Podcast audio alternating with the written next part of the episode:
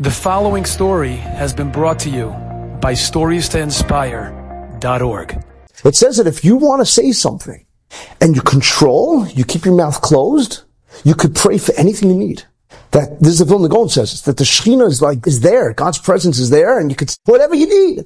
There's an amazing story about a woman in Israel who worked and worked and worked on keeping her mouth closed when she doesn't have to say something. And she worked on it, worked on it, and then there was a point when she found out the most juicy information and she was bursting, you know, it's, it's like almost, you know the feeling when you know something like, and you're like, you know, you know what I'm talking about?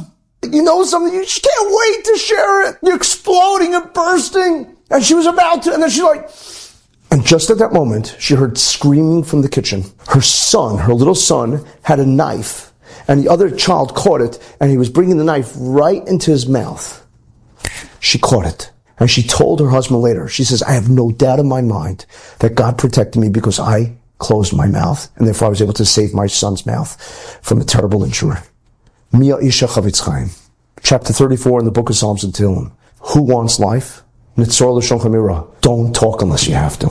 Say positive words, say good words, say sweet and kind words. If you don't have a sweet and kind word, don't say it. Don't say. Don't talk about others. It's none of your business to talk about others. You're talking about Hashem's children. Everybody's Hashem's children. Who are you to talk about somebody else's children? Enjoyed this story? Come again. Bring a friend. Stories to inspire.org.